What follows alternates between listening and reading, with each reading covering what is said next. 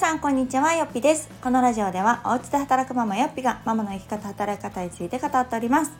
えー、今回はですね前回の放送に続いてちょっとお金のお話をしていきたいと思います、えー、前回の放送では、まあ、自分にお金を使いましょうと。自己投資っていうのをしっかりしてリターンが取れるぐらいね学びを深めてあのそれを活かしていきましょうっていうお話をさせていただきましたが今回は他人のためにお金を使いましょう。というお話をしていきたいと思います。まあ、他人といってもね全く見ず知らずの人に使う必要はないと思うんですけれども、まあ、自分の身内だったりとかお友達だったりとかお世話になっている人だったりとかに皆さんお金を使う機会ってありますでしょうか、まあ、分かりやすいところで言うとお誕生日プレゼントとかなんか昔で言うとお歳暮とかお中元とかなんかそういう機会があったかなと思いますけれどもなんかそれ以外でもですねやっぱりこう誰かにお金を使う機会っていうのは私は持った方がねいいんじゃないかなと思っているおります。でこれも私はもともとその考えがあったかっていうとそうではなくってもともとはね割と貯金体質なんですね。でも、えー、なんだかななんかの本かなんかで例えば、まあ、1万円が臨時収入として入りましたと。でこれちょっとね皆さんにも考えていただきたいんですがその臨時収入で入った1万円を皆さんはどのようにしますか？1番。貯金します。2番。自分のために使います。3番。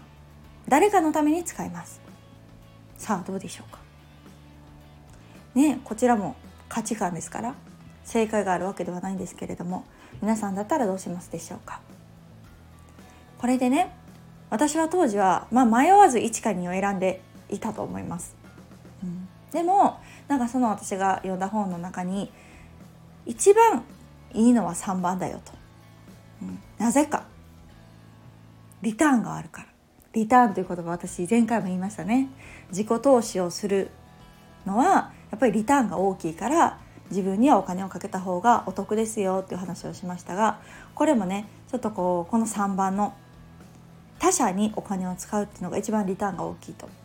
どういうこと？ね自分が欲しいものを変えてるわけじゃないし。貯金できてるわけでもないし誰かに使ってしまったらそれで終わりやんって当時の私は思ってました。けどその本読み進めていくと、えー、まあ仮に臨時収入で1万円入りました。で1番の貯金だったら1万円は1万円でしかないと。要は何の価値にも変わってないです。ただの数字。それを使ってないので。それは1万円は1万円でしかない。何だったら目減りする可能性もある。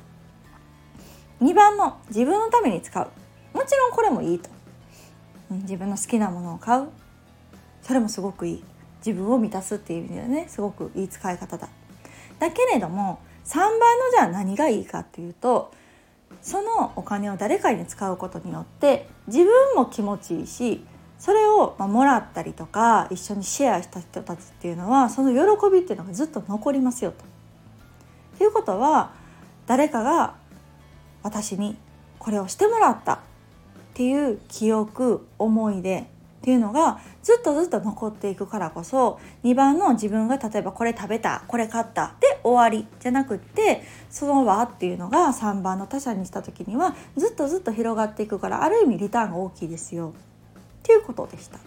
なるほどと思って。なんか私は、まあ、いろんな本とか読んでいってその思い出っていうものがすごくこう人の中でのね価値としては大きいし思い出のリターンっていうのが結局人が死ぬ時っていうのに心に残る頭に残るのは思い出だよなんていうのを見てあなるほどなって思っているところがあるのであこれもすごく腑に落ちたんですね。こう逆の立場で考えてみると確かにあの時誰かにこうしてもらったなこの時誰かにこのプレゼントしてもらったなってすごく記憶に残らないですか？誰かにやってもらったこと。でそれがまあ例えばすごくこう高いものじゃなかったとしても何だったらその別にお金とかねあの物じゃなかったとしても誰かにもらったものってすごくこうその人のことを好きになるしその人のことを感謝するしあその人のおかげでだからこの人にもし何かあった時は私が力になろうなんて思うきっかけに私はなるんですね。って思うとですよまあそのしてくださった方は、まあ、どういう気持ちがねその時のこう軽い気持ちでしてくださったのかもしれないけどずっとずっと私の中では残ってる。なんだったらそう私がもう未だにずっと記憶にあるのは、えっと、高校の友達ですごい仲良かった友達が、えー、受験で私ねこの話ずっとしてますけど私落ちまくったんですね大学受験で。ね、えー、結局後期受験まで行ったんですよ。なので、あのー、高校の卒業式の時点で私は進路が決まってなかったんですね。すっごく嫌で卒業式もう高校大好きだったのに卒業式に出るのも嫌だし友達と会うのも嫌だしみたいな状態だったんですけどあの私の仲いい友達がその子は、えー、割とすんなり、えー、第一希望の大学に行けたから、まあ、正直ねその友達もめちゃくちゃ私に気を使ってくれてたと思うんです。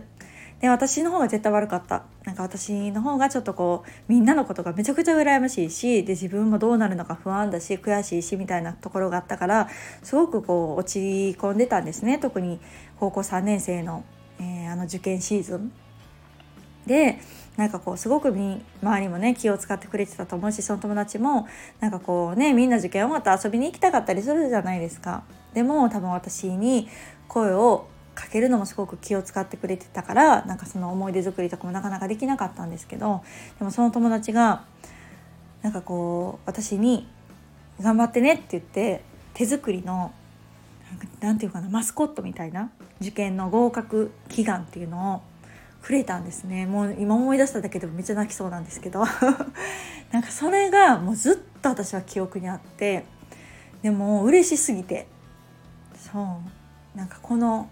みんなが気を使ってる時期にで多分それをあげるのも多分すごく勇気がいったと思うんですよ。なんかすごいいい子だからこれをあげることによってなんかプレッシャーになるんじゃないかとか思ったんだけどでもやっぱり頑張ってほしいからって言ってくれたのがもう本当に嬉しくってっていうようなちょっとね私当時にタイムスリップしてしまったけど。でもそんな感じでなんか誰かにしてもらったことってやっぱりすごく残るんですよね。だからすごくこうずっとずっと私はその友達のことが大好きだしいやなんて心の優しいなんてこう私にパワーをくれる子なんだろうみたいな記憶がずっと残ってて、まあ、それがすごく私の中で残ってるからこそなんか私はねこうこの3番目の誰かのためにお金を使うっていうのを意識するようになりました。そうこれね結構意識しないと貯金しがちなんですよ。うん、なんかそのたまたまねお誕生日が近くてとかっていうのはあると思うんだけどなんかそうじゃない時にもやっぱりこう仲良くしていつもありがとうの気持ちを込めてなんかこう送るそれを形としてプレゼントとして送るとかっていうのもなんかすごく大事だなと思っています。でまあ、それは例えば夫婦間とかもそうですよね。なんかもうなあなあになっていつもねそれが普通やになりがちですけれどもやっぱりこう仲良くずっといるって実は当たり前じゃなかったり、まあ、夫婦といえども他人なのでねそこがこうお互いの思いやりがあってこそ成り立ってると思うのでなんかそういうものに対して形として表すっていうのがすごく重要だなと思っています。じゃあそれをどういうふうに意識するかなんですが私はね、あのー、予算を取るようにしたんですよ。これまた予算を組まないともうなんかないものになってしまうんですけどもう例えば年間にいくらは誰かのために使う、まあ、誰って決めなくってもね人のために使うっていう予算を取っとくんですよね。そうすると例えば誰かが友達とかが、うん、資格を取った。とかね。何かこう合格したとか。何か新しいことを始めた。転職したとか。なんかそういう時に本当気持ち程度でもなんかこう送ることができるんですよね。そう。ちゃんと予算を取ってるから。ああじゃあそれであの子にあれをプレゼントしようとかああちょっとこ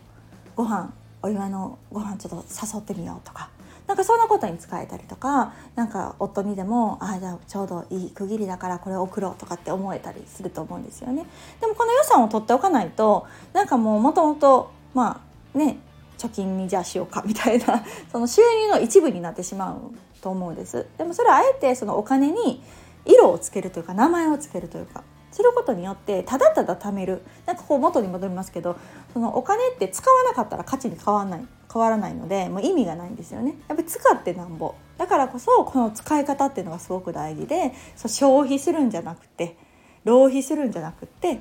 ちゃんと自分の中で価値がある。と思うものにお金を使うっていうのがすごく意味のあることだなっていうのをこの大人になってすごく感じるようになりました。だからこそもちろん2番のね自分のために使うっていうのもすごくいい機嫌を取るためにもねすごくいいんだけれどももう一つ上の、えー、レベルになっていくと誰かのためにお金を使っていこうねとそうすることによってでも回り回ってあの自分がやっぱりこう得られるものその人からの信頼だったりとか愛情だったりとか受けられるものっていうのが増えるっていうのはすごくあの納得だなと思いました。やっぱり私もしてもらった人には何かしらの形でやっぱりお返ししたいなと思いますしずっとその方との縁を大事にしていきたいななんて思うのでなんかそれってお金でね買えるものではなかったりお金以上の価値があるものだななんて思うのでもうあえて自分の中で人のために使う予算っていうのを組むっていうのがもしかしたらね